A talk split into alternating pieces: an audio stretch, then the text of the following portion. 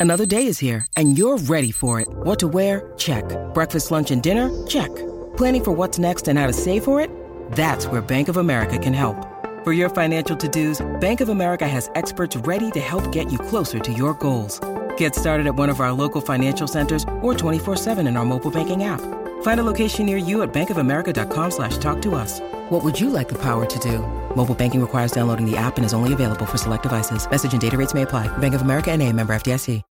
When you need mealtime inspiration, it's worth shopping Kroger, where you'll find over 30,000 mouthwatering choices that excite your inner foodie. And no matter what tasty choice you make, you'll enjoy our everyday low prices, plus extra ways to save, like digital coupons worth over $600 each week. You can also save up to $1 off per gallon at the pump with fuel points. More savings and more inspiring flavors make shopping Kroger worth it every time. Kroger, fresh for everyone. Fuel restrictions apply. This is Ryan Archidiak, and I shout out to the Bulls HQ podcast, all the way from Australia. We represent, and thanks for all the support.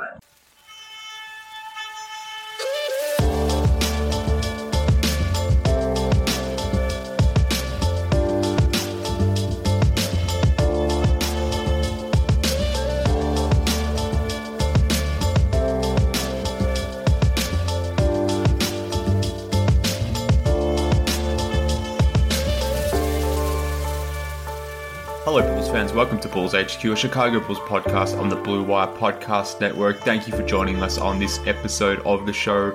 On the Bulls front, there isn't much noteworthy news or topics to be discussing, but the NBA Finals are about to get going. And as we're all basketball fans who love to talk and listen to all things hoops, I thought we could hit on the finals, and the matchup between the Suns and Bucks.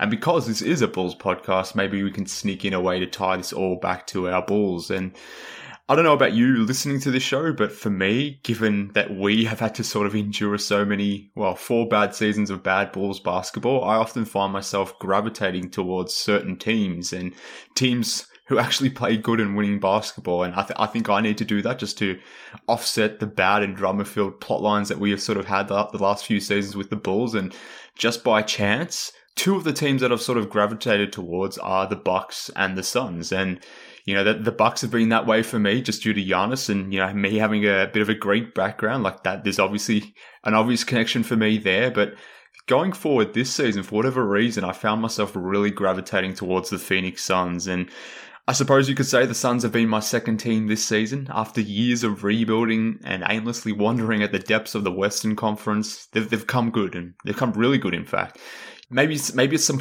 uh, subconsciously that I've adopted the Suns, given that um, I'm hopeful that their turnaround could be somehow mimicked for our Bulls. Another reason for me as well is like everyone listening knows this, but uh, I am a big Chris Paul fan, a player who maybe outside of Jimmy Butler is my favorite player in the league. Someone I wanted to see the Bulls trade last offseason. Obviously, the Suns did what I hoped the Bulls were doing or would do. So there, there is a bit of a synergy there or a connection there for me there as well personally. I, I know everyone's not the biggest Chris Paul fan, but uh, you know, screw you, I am. so they've become my adopted team. I will be rooting for them in the finals. Like it, it is a bit tough to be rooting for them in the finals, given that they are going up against Giannis. But nonetheless, I want to see my guy Chris Paul slay all the shitty narratives about him. And today, I wanted to take this opportunity to turn Bulls HQ into Suns HQ. And here to help me do so is a fellow Australian who's been covering his Suns from abroad, and he's been doing it at such an absurdly impressive level. He's extremely detailed and un- analytical, and to my eyes and ears at least, uh, provides the best Sun centric analysis I've come across. So, with that in mind, I'm very pleased to welcome Suns blogger and podcaster David Nash onto the show, a fella I've been living vicariously through over the last few months. David, how are you, mate? I'm doing good, Mark. It's good to join you. It's uh I feel like I'm hearing myself a little bit there as you talk about the Chicago Bulls. I know we talked a little bit about it privately before this, trying to, to hook up the time for this pod, but there is a little bit of synergy there between the Bulls uh, and where the Suns have come from, and, and hopefully for Bulls fans in the East, uh, where you might go in seasons to come. So, yeah, I'm excited to talk about Suns. I'm excited to talk about some of those parallels to the Bulls and maybe give some hope to some of your fans listening out there uh, of how it can be very quickly turned around because I sure as hell did not expect to be sitting in this position right now, uh, waiting for the NBA finals with uh, my Phoenix Suns ready to play the Bucks. Yeah, look, mate, there are there are some obvious synergies between the Bulls and Suns, and look, that is my way of maybe connecting this thing back to the Bulls. And I always watch the NBA through a Bulls lens or a Bulls perspective, even when the, the team isn't necessarily involved. And to be fair, I haven't seen them play basketball for a few months now, but I'm still looking and thinking about things from a Bulls perspective. Like, like for example, last off uh, last last playoffs, it was just this glaring fact that the Bulls were running with two big power forwards, center type options up front, while whilst you're sort of watching the playoffs and you're seeing smaller units sort of dictate how the playoffs are being played, essentially. And that was that was a theme for me last season. This time around, I guess, similar to what the Suns are doing. I guess it's just this you know, this obvious need that you need more perimeter playmaking. You need some sort of veteran guidance to sort of lead a younger team like the Bulls well, they were a younger team, I suppose. They made that trade for Vucevic, but you need some sort of a, you know vet presence on the court who can sort of be the coach on the floor, and like that's been very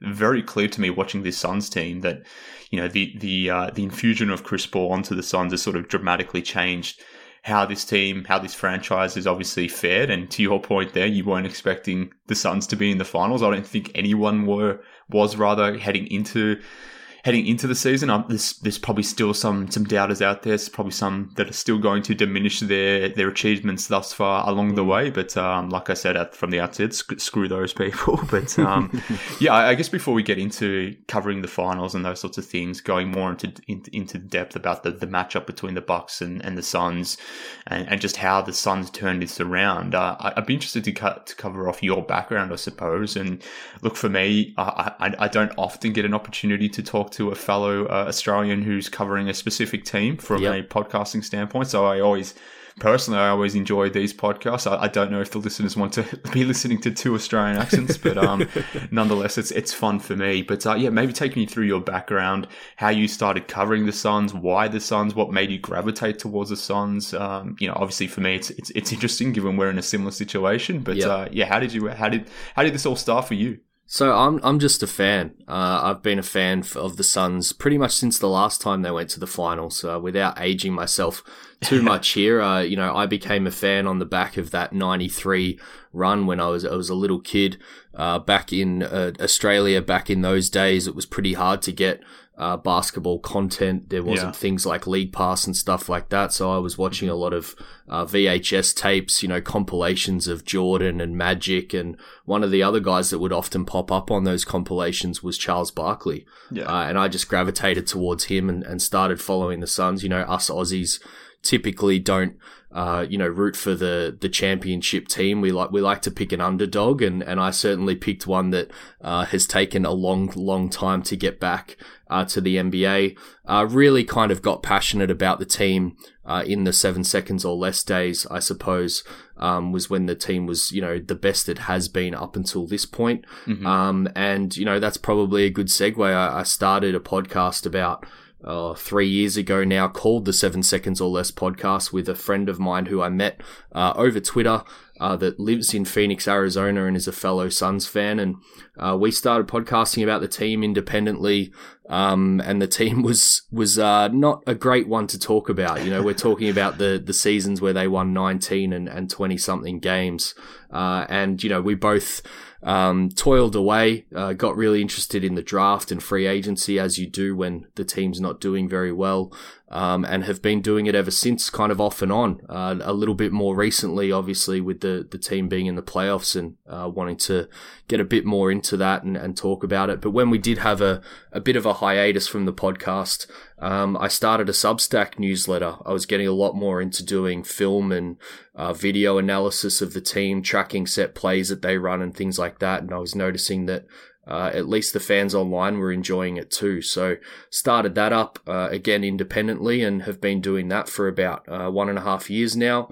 Um, and it's just nice to be able to uh, talk about a team this deep into the playoffs and, and keep that going. So yeah, that's that's a bit of my story really. Uh, just a fan that, that likes to talk too much about the Phoenix Suns. no, I, I, definitely I definitely hear you there, mate. I guess the one difference in us is that um, you gravitated towards the underdog, and, and most certainly like that's that's the Australian way, let's say. But for me, I was a bit of a bandwagon in that sense that I jumped on the on the Bulls bandwagon.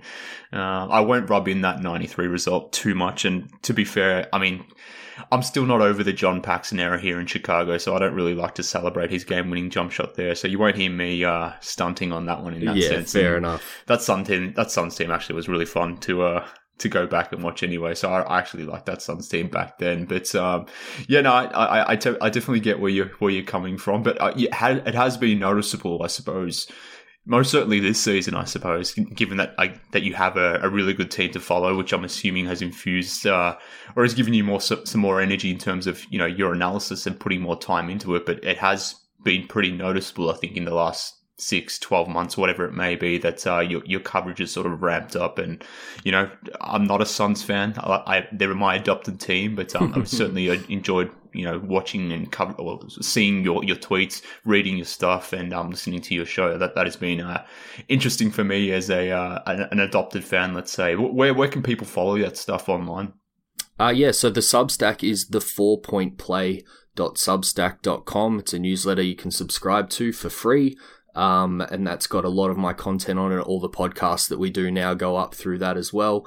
And then just follow me on Twitter. It's also the four point play, uh, but the four is IV, uh, the Roman numeral. I'm sure you can find me through Mark's Twitter uh, and and follow me. And uh, just love talking about uh, the Suns and basketball in general. So yeah, they're, they're the spots right now. Yeah, for sure. And you're obviously going to be a must follow over the the coming weeks. And uh, yeah, I guess that's a good segue to to speak about these Suns because yep. um, it has been a pretty remarkable season. I, and, and, maybe this is the the underdog theme of it, and why I maybe connected to the Suns this time around because. Yeah, I guess no one really did expect them to be here in, in the finals. At least I didn't even. I'm not even sure if people expected them to go this, you know, into the second round, the Western Conference Finals, whatever it may have been. Uh, you will hear people sort of uh, lamenting, you know, who they have or haven't faced in the playoffs, but it's all nonsense to me because this team has been, you know, freaking good all season. Yeah. So I guess what's really interesting to me is like how how did this all happen? Like uh, obviously the Chris Paul trade happened, they signed Jae Crowder, but there has to be something more than just a couple moves here on the periphery that has sort of turned this team from a bad rebuilding team where you had questionable management, you had bad ownership, things I'm very familiar with at this point.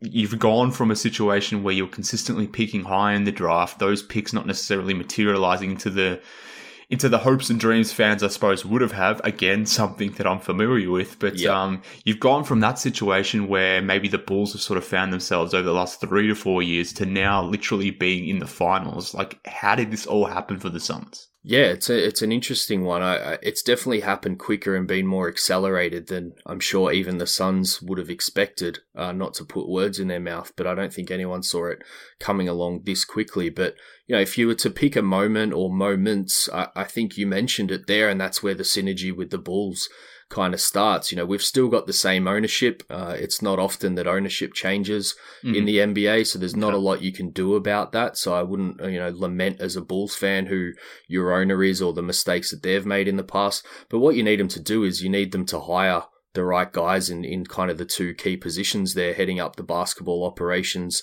and obviously as your head coach. And uh, that's what the Suns did a couple of years ago now. Uh, they had James Jones waiting in the wings, watching Ryan McDonough uh, from afar, and, and he stepped in as the general manager as soon as Ryan McDonough was fired in, in 2018. Uh, and then after one year of, of Igor Kokoskov, who I really enjoyed, to be perfectly honest, but he just wasn't the right man for, for this team at the time. They needed more of a vocal leader who could really command the presence of the players. And, and they went out and got Monty Williams, which was a huge get. And they committed to him for five years to get him to choose the Suns over some other options. He even, uh, I think, was in the running for the Lakers job at that point in time before they went with Frank Vogel. So they, they went out and, rate, and then made a, a couple of really strong moves uh, that put kind of leadership behind this team, uh, gave it a little bit of a direction, uh, and you can really see that that's when things started to turn around. Uh, they had um, a, a, bumpy season, as I mentioned, with Igor as the coach and James Jones as the interim general manager. But as soon as he was solidified uh, that off season, uh, he fired Igor. He hired Monty. Uh, the Suns brought in some support around him, guys like Jeff Bower, who had front office experience uh, with the Detroit Pistons and a few other places before that. Uh, and things just started to go on the up and up. You know, obviously last season didn't make the playoffs, had a pretty solid season, uh, and then obviously finished with that 8 0 run in the bubble that got everyone's attention. And then they've just springboarded uh, off that and then made some of those moves that you mentioned. You know, Chris Paul, Jae Crowder uh, brought the leadership in on the floor as well, but really all started with the leadership uh, off the floor. So uh, for Bulls fans, I know Arturas came on, was it last off season, I think? Yeah, yeah. Um, and you've got a little bit more stability there uh, in those two positions. So I think for Bulls fans, you would be hoping uh, for a similar type of thing to happen over the next couple of seasons here. Yeah, hopefully. I mean, yeah, we, we were we were very hopeful, I suppose, that uh, you know Donovan and uh, kind of Chauvis could maybe do some similar things to what Monty Williams and James Jones are maybe doing in Phoenix. Yeah, uh, I think this is going to be a critical off season, and I think past this off season when we is when we can truly judge how effective they've been. But uh, it is kind of make or break time for Karnisovas and Donovan, given that they've sort of accelerated the timeline here in terms of going in for a win now move like yep. Vucevic, which is maybe similar to what the Suns did when they traded for Chris Paul. I know, you know, that that was something I wanted to see the Bulls do. Uh, I, Chris Paul probably never wanted to come to Chicago, but nonetheless, I wanted to see the Bulls go after him, like because he. It just made so much sense to put him next to someone like Zach LaVine, who hadn't been to the playoffs before, has a uh, a reputation of being a uh, a good stats bad team player sort of thing. Yep. I wanted to see that sort of that narrative ends. Similarly for guys like Lauri Markkanen and Wendell Carter, like having a vet like Chris Paul would have made so much sense. So to see them not necessarily do that, not necessarily address the point guard issue at all, or not really add veterans until sort of halfway through the season, but then to see the Suns do what I had hoped the Bulls had done, I kind of feel some way justified in what what has happened with Chris Paul. As I mentioned at the top there, like I am a massive Chris Paul fan. Yeah, he's gotten to the right situation. He wanted to stay closer to the West, closer to his family. Yeah, and it just made sense to be in Phoenix. So uh, as much as this is about James Jones, good coaching from Monty Williams, all that sort of stuff, like how much, if we can put a percentage on it, I don't know if we can, but like how much of the impact or this reversal or this change that the Phoenix has sort of gone through over the last sort of six to 12 months, how much can that sort of be drilled down to someone like Chris Paul, his influence on and off the floor?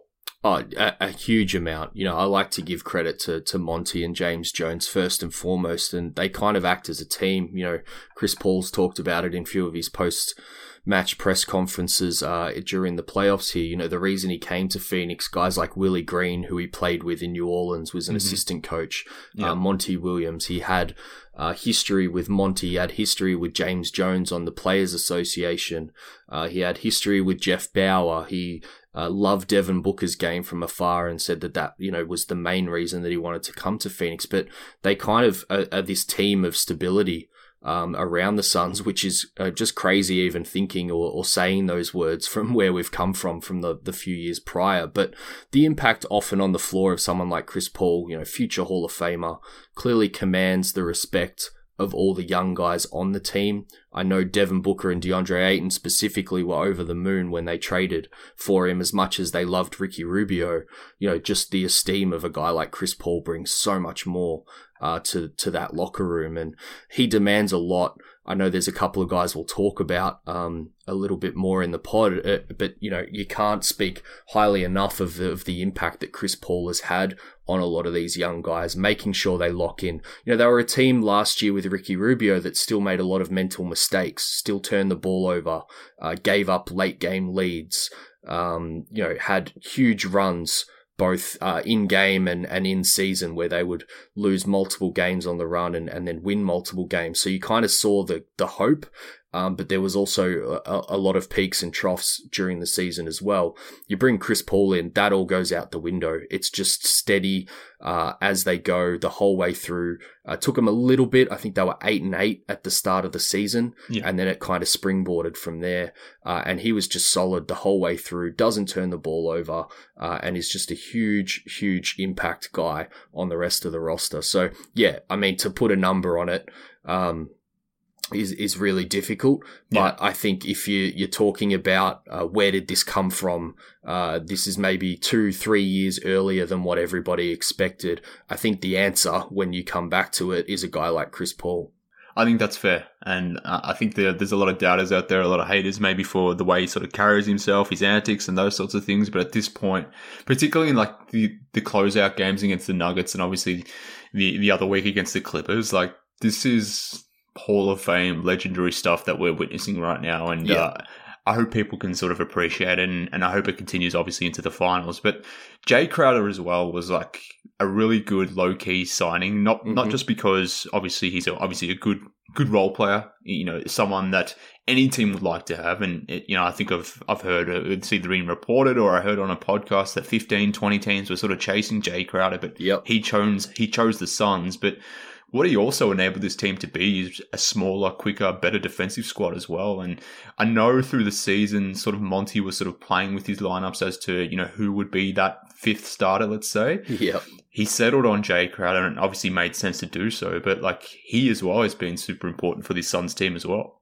He's been huge. And, you know, you talk about these decisions that get made that lead to a run like this. The Suns, after the Chris Paul trade, really only had uh, the mid level exception to use. They were over the cap. You know, they Mhm. brought Chris in, who obviously makes over $40 million.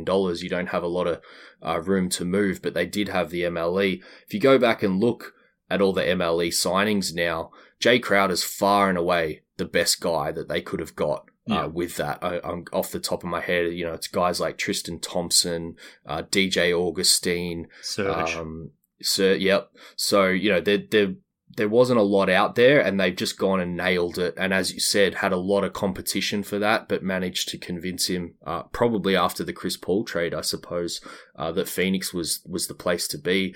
Uh, made the commitment financially. I think that was a big thing that got him over the line. You know, the Heat were obviously offering him one of those inflated one year deals, but he, he wanted to be somewhere for a while now, and uh, three years at the MLE number uh, got him over the line. And you know, we talk about the the elevation from Chris Paul. Uh, from Ricky Rubio. Uh, similarly, it was Kelly Oubre who was that starter uh, pre-bubble last season, and then Mhm. Cam Johnson was the starter at power forward in the, the 8-0 bubble run. Uh, it's kind of addition by subtraction is the, is the way that I talk about it with a guy like Jae Crowder going in. You know, as, as much as I loved Kelly Oubre, the fan base loved Kelly Oubre. He, he is kind of seen as um, you know, one of the, the key figures that did turn the culture around and made it fun to be a, a Suns fan again. Um, but he demanded too much of the ball. Uh, he wasn't a great shooter from deep. He took touches off Devin Booker, uh, didn't lock in defensively all the time. Uh, so was one of those kind of flashy guys, but that wasn't consistent enough. And, you know, Jae Crowder's the complete antithesis of that. He is just going to st- sit out on the perimeter, knock down open shots when the ball swings to him, uh, and play gritty defense and basically guard, you know, whoever you ask him to, whether it's big or small. So again, another just perfect signing for that position, uh, to surround the, the three young guys, I suppose, in, in Devin Booker, DeAndre Ayton and Mikal Bridges in that starting lineup.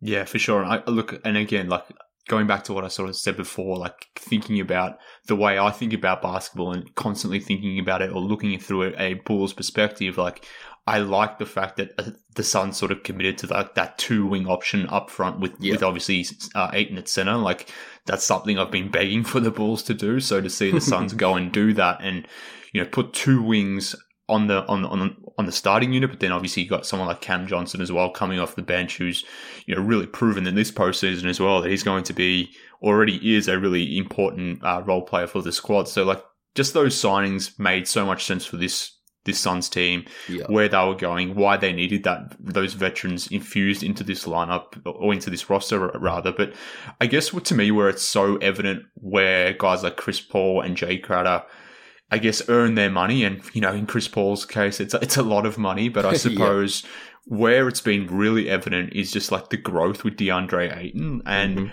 I'm sitting here watching this dude, and like to to be frank, I didn't think he was going to be this good. And going back to my thoughts back in 2018, that was a key draft for our Bulls as well. I, I was of the opinion that the, you know the best bigs in that draft were Jaren Jackson Jr. and Wendell Carter. Yep. so I was happy that we got Wendell Carter. I was a Wendell Carter stan. I still am. I still hopeful that he can be a player, but I kind of had DeAndre Ayton behind those guys. Yep. So I was feeling good about like not necessarily having you know, the number one pick. I don't know if I did, you know, it would have been Doncic, but I didn't. I didn't care that I missed out on Ayton. I'll say that. Yep. But I'm watching him now, and he, like he's sort of maximizing the best version of himself. He's sort he's sort of accepted like I just want to be the best role playing version of himself, and in, and in doing so has become like an absolute star in that specific role. Yeah, and I just don't know if that happens for a guy who was taken number one previously who probably, probably you know in his first season at least was sort of relying a little bit too much on that step back step back jumper. Mm-hmm. Sort of wanted to do the post stuff, wanted to be the star guy. Like I don't know if this version of DeAndre Ayton happens without Chris Paul and Jae, uh, Jae Crowder. Which again, coming back to the Bulls, like it's so important, like getting in those veterans early around these younger guys through the, the initial stages of their development. Yeah. Because it can just dramatically change the type of player they can be. And I, I, guess that has been a learning for me watching the Suns. It's something that hasn't happened in, in Chicago. Clearly, something that the Suns have gotten right. And because of that, we're seeing a uh, a reimagined or, or the best version of DeAndre Ayton. So maybe you can just give me a quick, uh, you know, a quick overview of, of how it all started with, with Ayton and how he's sort of progressed to the point now where he was arguably the Suns' most important player against the Clippers. Yeah, I think you hit on a few things there that I talk about or, or have talked about quite a bit through the first three years of DeAndre Ayton's career. I think you've hit the nail on the head. This doesn't happen very often. You know, you don't get a former number one pick who sacrifices so much of his game uh, to just be the best version that this team currently needs. You know, yeah. there's always egos with with uh, number one picks or, or lottery picks. Uh, you know, there's always the impending um, you know, extension talk, which for DeAndre Ayton is is this off season, and you know, mm-hmm. you would have thought that a lot of people fall into the trap of, you know, I want to show everything that I can do, not only yeah. to my team but all the other teams out there uh, that can see that I'm I'm worthy of the number one pick and, and worthy of a max extension. What they managed to get uh, DeAndre to do and, and convince him to do was to take some of those things and, and throw them out the window, as you said, the post stuff, the the elbow jumper stuff, and just go, hey, how about you be uh, our anchor on defense, our play finisher on offense, set screens, roll hard, uh, let the shooters get open with the gravity that you possess. Basically, take the two or three NBA skills that you're really, really good at and just do those to the best of your ability. And if you do that and you take us to the finals, you're going to get your max extension. And that takes a lot of trust because no one would have been expecting uh, that, the, that they were going to get this far doing that. But the other thing you hit the nail on the head with is the only way they could do something like that is when you make a trade for Chris Paul. The, the mm. biggest uh, concern, I suppose, that I had with trading for Chris Paul was that it accelerates that timeline and yeah. it makes you start to think about win now moves. You know, it's funny that we're doing this pod and, and talking about Vucevic a little bit because uh, I wanted Vucevic at the deadline. You know, okay. De- yeah. DeAndre Ayton's regular season wasn't great. He'd showed really um, you know, more consistent flashes of being able to do the things that he's doing in these playoffs more regularly. But then he'd go and have another four or five games where he was just totally non-existent. And, you know, that's the mindset that you get in when you've got a guy like Chris Paul. You're like, he's playing at an all-star level still, an all NBA level still. He might do this for this season and maybe one more. Mm-hmm. You know, do you push the chips in now? Because who knows what's going to happen to this team after Chris Paul leaves? And, you know, I, I fell into that trap purely because of the, the inconsistency that DeAndre was still playing with. But uh, little did we know it just took uh, him getting to the playoffs, and I think he's probably had one, you know, average game this entire playoffs, and has just been unbelievable ever since. And uh, it, it is, it's a story of sacrifice. Uh, I can't talk about it enough. I try and give him credit whenever I possibly can. Uh, on my podcast with my my podcast host Max, we've been giving votes after every series to try and work out uh, who the Suns MVP is at yep. the end of the day after all of this. And DeAndre leads that right now in okay. front of both Devin Booker and Chris Paul.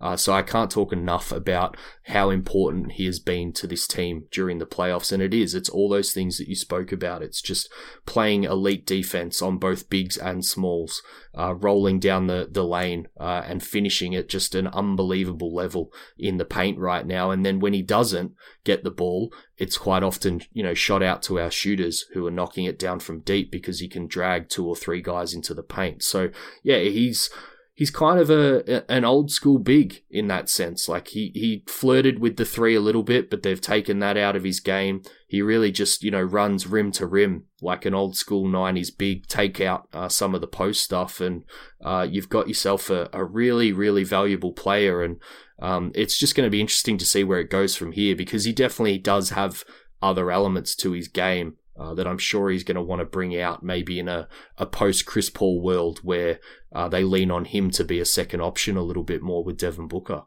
Yeah, and I guess you know going back to the Crowder signing, like you can have Ayton just be that big rim runner when you've got four like four four guys out on the floor, essentially mm-hmm. spacing the floor. So another reason why the Crowder uh, signing made sense. But but to your point, like Ayton needs to buy in, and you know maybe or he's spoken effusively about like how much he loves Chris Paul. The fact yep. that you've got Chris Paul maybe being the bad cop, and then maybe Monty Williams being the good the good yep. cop. Let's say like that balance as well feels like perfectly right. And it, yeah, it's just it's just fascinating watching someone like Ayton and even John Collins to an extent, like over in Atlanta. Like these guys, they've made themselves more money. Let's say they, have made themselves more of a star by just sort of adopting this sort of role playing role, uh, this yeah. high level role playing role. But they're just doing the little things, and you know, it's funny how it's funny how that works out. That that sort of is a, enable them to become more of a household name. It's probably going into a, you know, Ayton's probably going to get a max extension, extension now. I, I don't know if that was going to be the case previously, uh, which certainly with John Collins over in Atlanta, like the four for 90 that he turned down, like everyone was sort of mocking him for that, but he's probably yeah. earned himself more now uh, after yep. this sort of postseason run. So it's just, I don't know, it's interesting to see someone like Ayton go through this and just wonder how differently his career would be had it been, you know, a different situation. And again, like that's what I think about with the Bulls. Like, not to say, suggest that Lauri Markkanen or, or Wendell Carter would become max level players, but like if you had a Chris Paul running the show on the floor and you had a Monty Williams sort of coaching the team, like how differently do those players look? So like, it's just things like like that that I that I'm very interested to think about, and I'm, I'm constantly thinking about when I'm watching the Suns. And to that point as, as, as well, I guess the biggest obvious synergy between the Bulls and Suns is their shooting guard. Yep.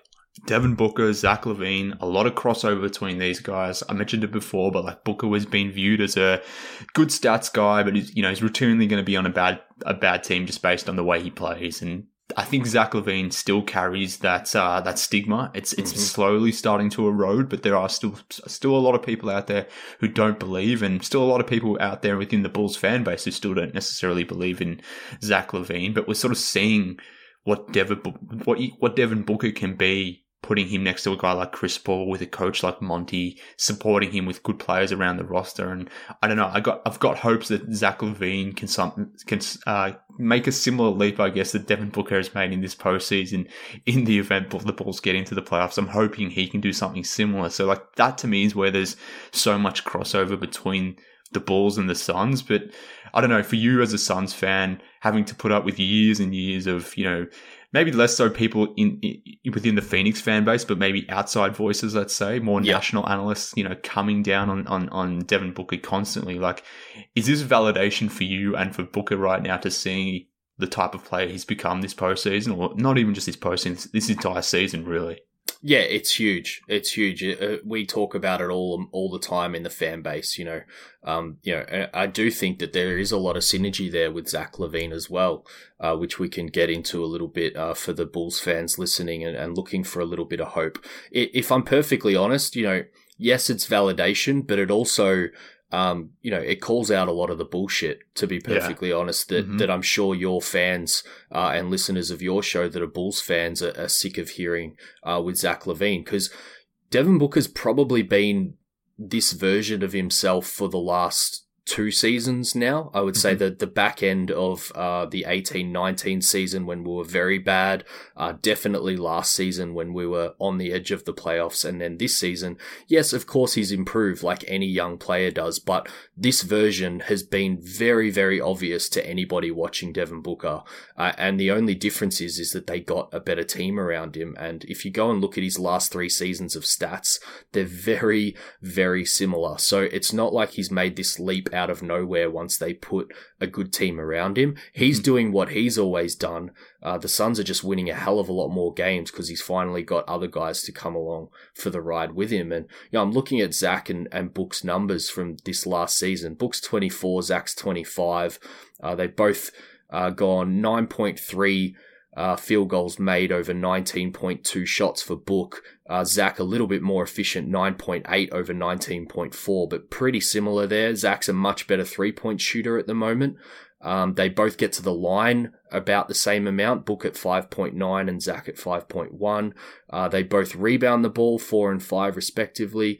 Uh, Book average 4.3 assists to Zach's 4.9 this season, uh, and both, you know, pretty high turnover rate, but, you know, again, that's, that's comes with the territory of being a, a high yeah. usage uh, shooting guard. So I think the main conversation here, um, and one that I fell into the trap with Booker, I think we all watched guys like James Harden in the last few years. And when you've got a high usage shooting guard, you kind of, you want them to almost become, you know, we call it point book. I'm sure Bulls fans probably have a similar thing, you know, point Zach or something maybe gets talked about uh, yeah. in your fan base and how uh, put the ball in his hands and, and put four guys around him. Yeah, um, yeah. You know, book, book's got that, you know, point book, uh, game one against the Clippers in the Western yes. Conference Finals. You know, yeah. he had his first triple double ever of his career with Chris Paul out with the, the health and safety protocols.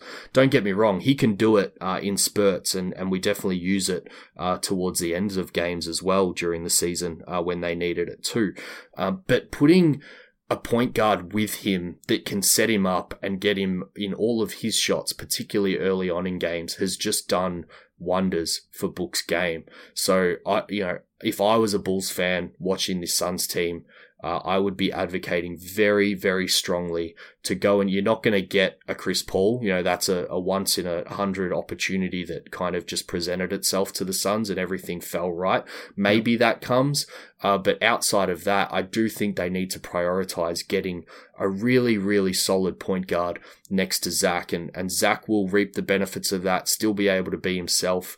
Uh, and then, as you said, a guy that can set up the other guys so that responsibility isn't also on Zach and Zach can just focus on uh, being him, which is mm-hmm. what Book has been able to do probably more this season. Like his assist numbers have gone down. It's probably the only thing that has decreased from last season to this season.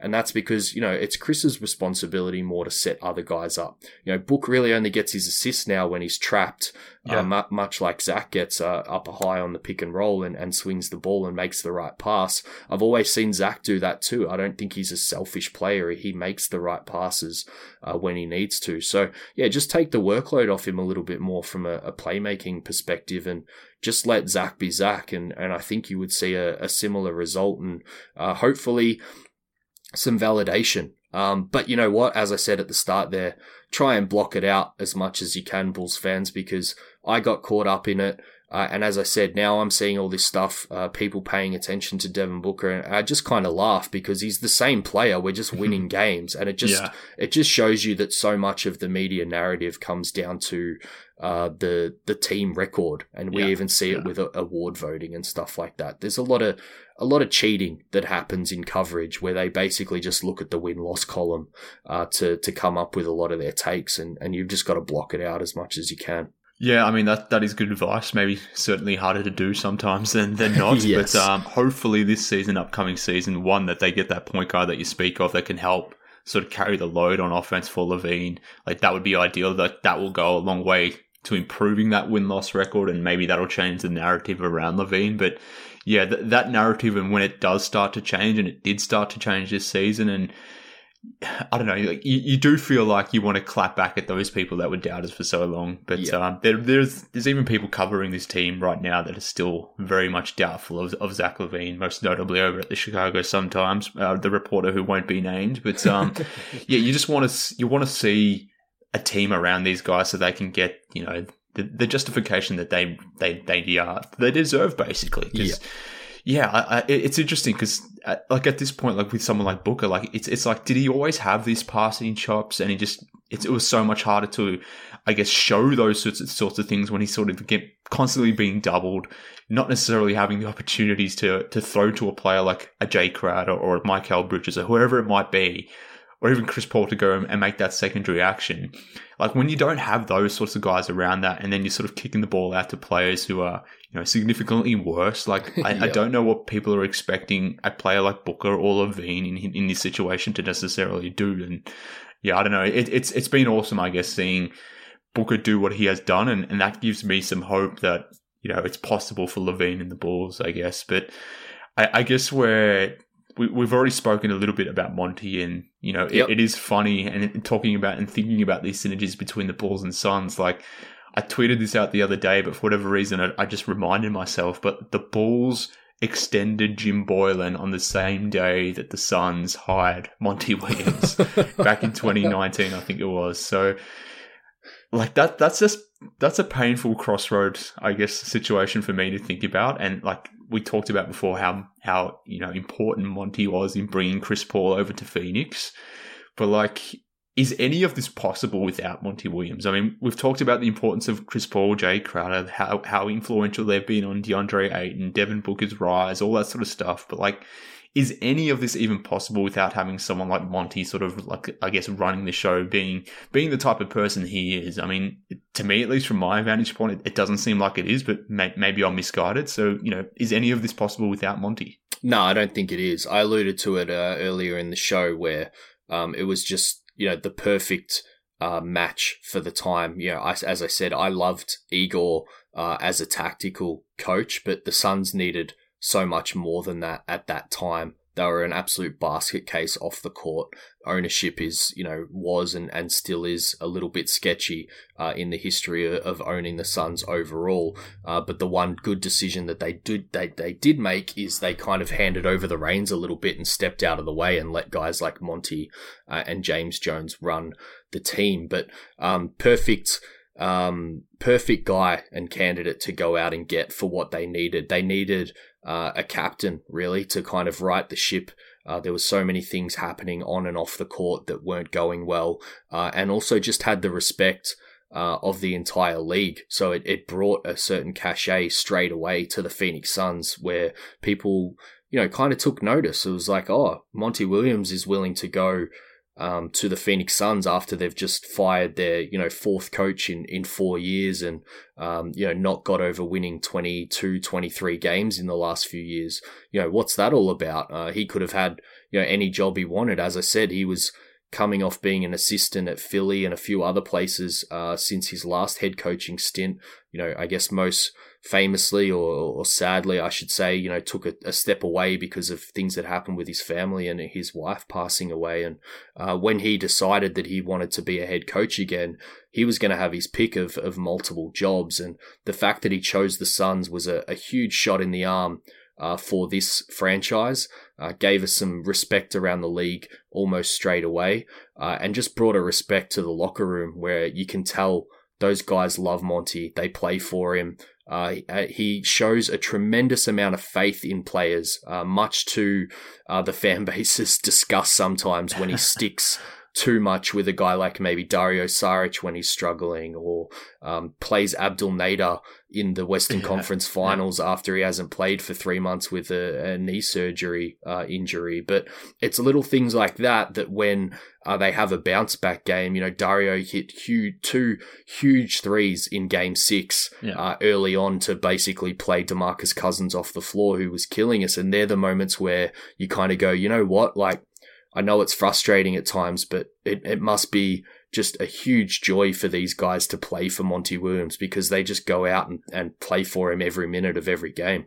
Yeah, for sure. And it's one of those ones that, again, I lament on thinking about, you know, how, how differently things could have been for the Bulls. It's like sliding door moments. Like, yeah. obviously, good for Monty. He's clearly made the right decision for him and his career, but uh, I, I wish he would have well, he didn't get the opportunity to choose to Chicago because the Bulls just didn't do a coaching search and they just uh, extended Jim Boylen, which was obviously a terrible decision. But um, yeah, to your earlier comments, like the Suns have just been making the right decisions, I suppose, and you know largely have gotten everything right. I guess the one thing that maybe they haven't necessarily gotten right this season is maybe their draft pick. You know, maybe yep. you could have Haliburton right now. Like that's maybe the one thing you know, you could add a decent role player to this squad right now. and you're not necessarily getting a ton out of Jalen Smith, but like you found other things like like former ball like Cameron Payne who's yep. come out of nowhere and again continuing the the connection. You've got E'Twaun Moore on the bench as well, yep. who used to be a favorite of mine. Like these guys come in and they contribute, and I'm assuming a lot of it has to do with the belief that someone like Monty sort of instills in these guys. So, uh, yeah, again, another reason to to really be into what the Suns are doing because they've they've just gotten the decision right. I mean, who cannot root for Monty Williams? Like, I, I want to see this guy maybe more than anyone else win this finals. Like, that would be a huge story, a great story. So, yeah. let's transition away there. Let's close with this finals matchup. Obviously, we've done a, a, deep dive into how the Suns sort of got to this point. But yep. schematically, at least, I'm very interested to, to hear from you about like how does this matchup play out? It's not necessarily the matchup most people thought uh, was going to be the finals, but yep. like I don't, I don't know how often the, the Suns and, and the Bucks they probably only met a couple times through throughout the season. I don't even know how, how relevant that information is at this point. But like how do you expect this finals matchup to play out? I guess a lot of it is contingent on the version of Giannis we do get, assuming we get a version of Giannis at all. But from your Suns perspective, how do you think this is going to play out from a matchup standpoint? What are you lo- looking to see? How do you think the Suns will win this finals? Yeah, it's really interesting. You mentioned, um, you know, kind of schematically how they might match up, and and then looking at results uh, uh, from this year uh, and years gone past.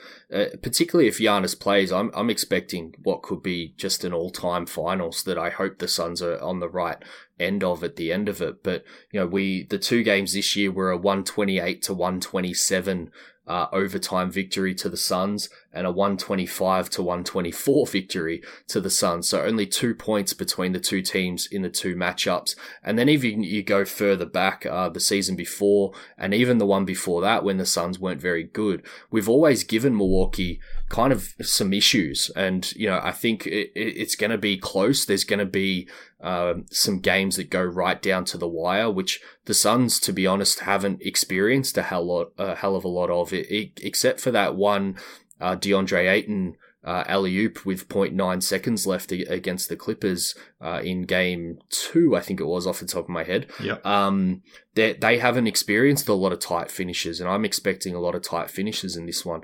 Uh, it kind of goes against that and, and contradicts it uh, with those high scores that I just talked about. Uh, the Bucks are the number one defensive team in the playoffs so far, and the Suns are number two. So I'm expecting a bit of a rock fight here. Uh, mm. That both teams aren't shooting as well as they did during the regular season, particularly the Bucks.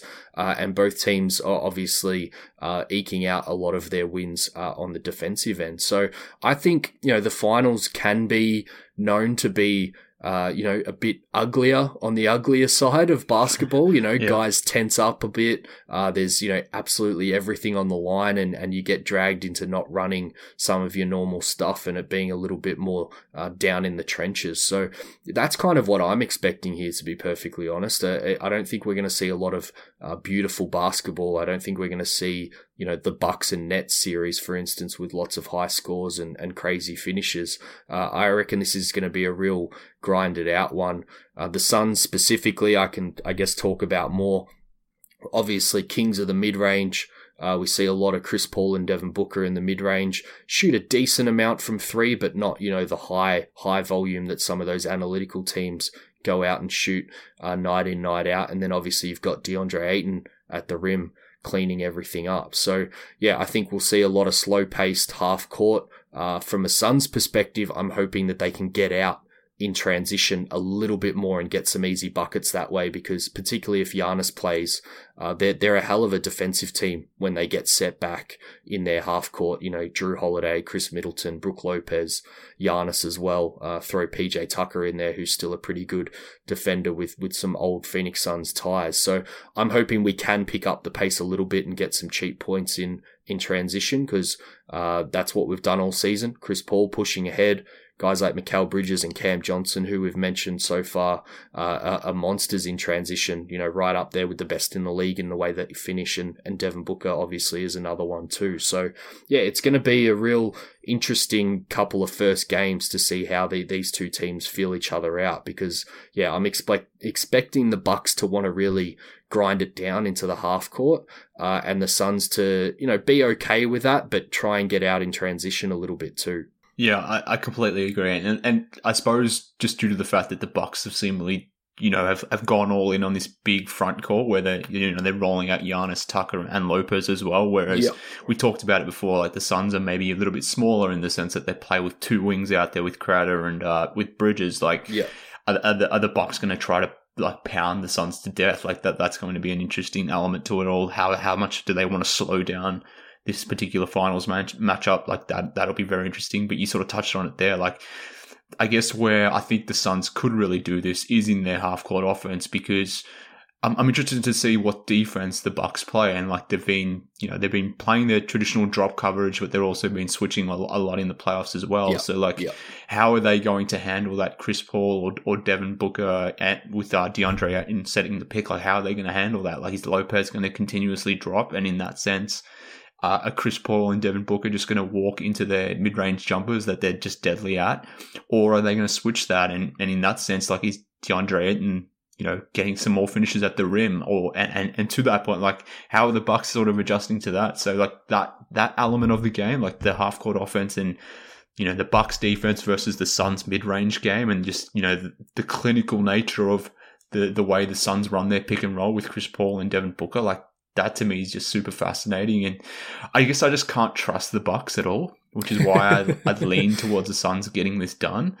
But uh, yeah, it's going to be super intriguing as to as to how it plays out. But like, I, I don't know if the if the Bucks can even sort of keep the Suns off the three point line as well. Like, how many times you have, have you seen Cam Johnson sort of just spot up in that weak side corner three, and it just mm. feels like every time he takes it, it's just going to go down. So he potentially could be a, you know a very critical uh, role player in this series, where he's sort of just spotting up, continuously spacing the floor, and making it hard for the for the Bucks to sort of switch. Because if you you get it wrong and you leave someone open, and the Bucks have been switching in uh, not necessarily getting the right reads every single time, and maybe the Hawks didn't punish them enough. But against the Suns, where you have someone like Chris Paul running the pick and roll, who will find that right guy and will find the right role guy open, like someone like Cam Johnson could really break open this finals, which is kind of crazy to say, but like he could be in for a uh, a massive series. It's funny you say that. He, uh, I picked him as my X factor yesterday okay. uh, on, on, my podcast. Uh, we had to pick you know, one from the the Suns and the Bucks each, and uh, Cam's just kind of had this uh, bubbling away all playoffs. You know, really underrated type type of guy. You look at his per 36 numbers and you're kind of like, oh, he probably should be playing more. He, he's the best three point shooter on the team. Uh, that didn't statistically play out during the regular season, but surprise, surprise, we get to the playoffs, uh, and he's clearly the best three point shooter on the team right now through the playoffs. Yeah. And yeah, I think you're right. When a lot of attention is going to get put into Chris Paul, Devin Booker, and DeAndre Ayton, you might see the ball swing to that open corner quite a lot, and it might be the likes of Cam Johnson, Mikal Bridges, and, and Jae Crowder in those spots. Jae and Mikal kind of are a little bit up and down, a little bit streaky, mm-hmm. uh, whereas Cam's the guy that you can really trust to knock down, yeah. you know, 40, 45% of those looks, uh, particularly if they're open. I think he's shooting off the top of my head 55% on wide open looks in the playoffs and also 55% just from the corners. So, uh, yeah, he's gonna, he, he could go a long way to being uh, the reason the Suns end up taking this one out. I just can't wait to get the games where we're almost there, mate, and I, yeah. I just can't wait to start to see how some of this stuff might play out.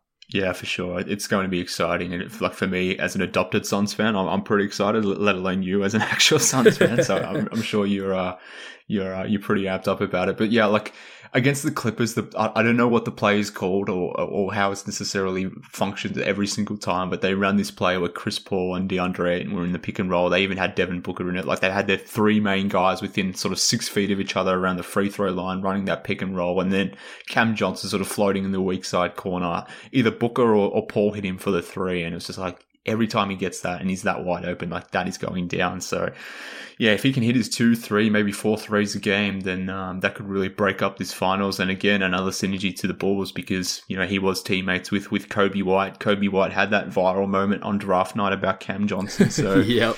Yeah, there are a lot of crossovers between the Bulls and the Suns, and that's why I, I would like to see this Suns team get it done. Because um, I'm talking myself into maybe this being somewhat uh, I don't know if it can be um, replicated here in Chicago, but um, maybe some version of it can be. But uh, that's the way I'm sort of talking myself into it. But uh, nonetheless, mate, I appreciate you coming on the show, talking all things Suns. Uh, I'm hopeful that they get it done for my sake, but um, even for you, more so importantly, uh, it would be awesome to see. Uh, you know, the Suns winner for you guys, you have fans like you who have been sort of with the team for for years now, 28 years since they've been to the finals. Yeah. I, I, don't believe they have a title, if I'm not mistaken. They don't, no. Yeah, so like this would be a huge, a huge, uh, a momentous sort of situation if they were to come away with the win here. And I guess just th- this season ending with the championship I, I couldn't imagine if I was a Suns fan and I'm an adopted Suns fan, like I couldn't imagine a more perfect season, to be honest with you, if they can sort of finish this season, capitalize it with a with a championship, coming almost from nowhere to, to being a title winner. Yeah, I'm hopeful they can get it done for you, mate. Yeah, we're all pinching ourselves a little bit at the moment. It just feels like one of those Hollywood stories, you know, yeah. particularly after the the eight and no uh, bubble run and, and still not making the playoffs. You know, everyone comments now looking back that it all kind of just seems like it was was meant to be in, in some respects. And as much as we feel like we're playing with, with house money now and, and all the pressure is on the Bucks, uh, you, you, mentioned it there. We don't have a title hanging in the in the rafters uh, in Suns Arena. So uh, you know, as much as we're trying to talk ourselves into being a, a win win scenario here and, and nothing to lose and everything being uh, on Giannis and, and the guys on the other side of the court. Uh, I know every Suns fan really, really wants to finish this one out with the with the fairy tale ending and, and the ring at the end of it as an adopted Suns fan, I kind of want to see them just come out and just win four and zero. Oh. That way, I can just get over these nerves and they just get it done. I don't have to. I don't have to worry about it going to a game second, uh, game seven rather, the last possession of a game seven. I, I don't want to go through those nerves because I just don't know if I, I could handle it, let alone you. So, yeah, yeah. Uh, but uh, you, you know, you never know when these opportunities come around. It's been 28 years for the Suns in the since the last been in the finals, and you know, for someone like Chris Paul, but even the younger guys, Monty Williams, for it to end in a championship, like that would be sick. So, um, yeah, fingers crossed for you, mate. But do you have a prediction at all? Uh, I tipped yesterday, uh, not great for my health, but if Giannis plays, I think it's Suns in seven. Uh, and if Giannis misses any time, I think it might be Suns in six. So I'm pretty confident going into this one. But uh, yeah, I, will take the the slightly shorter series for my health, but uh, I'm expecting uh, some close ones here where I just hope the Suns can, uh, I guess, make the most of their home court advantage and, and eke out the series win. Yeah, cool. Yeah, oh, look, I'm, I'm going to go Suns in six as well, but similar to what you said, I hopefully it goes a little bit a little bit quicker. Yeah. That way for uh, for maybe our mental health, we, we just get it done quicker and the Suns get it, Suns get it sorted. But um, look, I, I, appreciate you coming on, mate. This was fun for me. Like I said, I, I always love chatting with fellow Australians, um, even if they're not you know Bulls fans. So just talking basketball with uh, another Australian. It's not something that we often get a chance to do. Um, but uh, I, appreciate you coming on. I know you uh, plugged your stuff before, but uh, before you get away, tell tell the people again where they can follow your stuff online because over the coming weeks, it's going to be appointment viewing for people uh, to tune into your stuff online. So uh, where can they do that?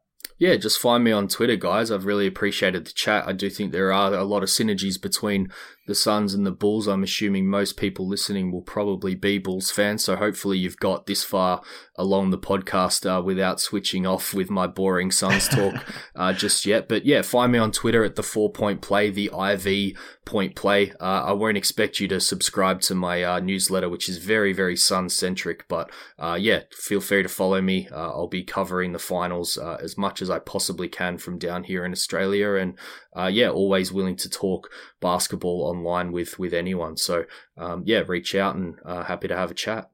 Thanks, mate. Well, I appreciate you coming on. And, look, I, I, I, I'm not just saying this, but I definitely endorse people to uh, to go follow David's stuff because even if you're not a Suns fan, you you will learn something about basketball because he's breaking down a film constantly, um, and and it's just fun to think about how how what the Suns are doing is maybe applied or could be applied in a situation like Chicago, for example. So if you want to learn about basketball, I suppose, and given the fact that the Suns are in the finals, go follow David. So, uh, mate, I appreciate you coming on and, um, yeah, good luck over the coming weeks. Thanks, mate. Cool. Well, thanks again for David coming on the podcast. While you're out there following him on Twitter, you can do so with me as well at MK Hoops. If you want to follow the podcast on Twitter too, you can at Bulls HQ Pod. If you want to be part of the Bulls HQ Discord, and why wouldn't you, especially as we're getting closer to the off season, shoot me a DM on Twitter and I will drop you an invite link. Also, I, I hate asking for this stuff, but I've been told I should do, I should do so. So I will begrudgingly ask in the event that you're liking what you're hearing, help out your favorite Australian Bulls podcaster by heading heading over to iTunes and uh, giving the show a five star review. And um, better yet, tell a mate about Bulls HQ and get them to tune in. That would be a huge help. If you have any uh, suggestions, questions, or any ideas for the show, my door, or, or in this case, my email, my email is always open. Drop me a line bullshqpod at gmail.com. And with that, the self serving plugs are done. So let's get out of here again. Thanks to David for coming on Bulls HQ slash Suns HQ. Thank you to all, all you for tuning in. Uh, hopefully you enjoyed this podcast. We'll be diving back into more Bulls topics I guess once the final starts to wrap up, we can start start thinking about the off season, the Bulls off season, what they should or shouldn't be doing. But uh, but first, let, let's let's soak up and enjoy this finals run here. So until next time, this has been Suns HQ. Go get it done, CP3. Speak next time, Bulls fans.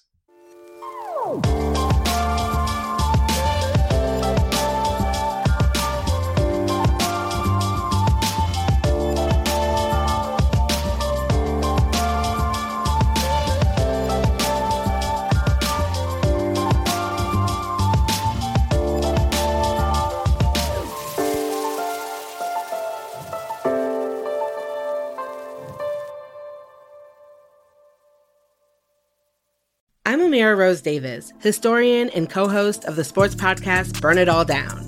And now I'm hosting the new season of American Prodigy, all about black girls in gymnastics. For the last 40 years, black gymnasts have moved from the margins to the core of the sport and changed gymnastics along the way. Now, they tell their stories. You'll meet trailblazers like Diane Durham, superstars like Jordan Chiles, and everyone in between. Listen to American Prodigies on Apple Podcasts, Spotify, Stitcher, or wherever you get your podcasts.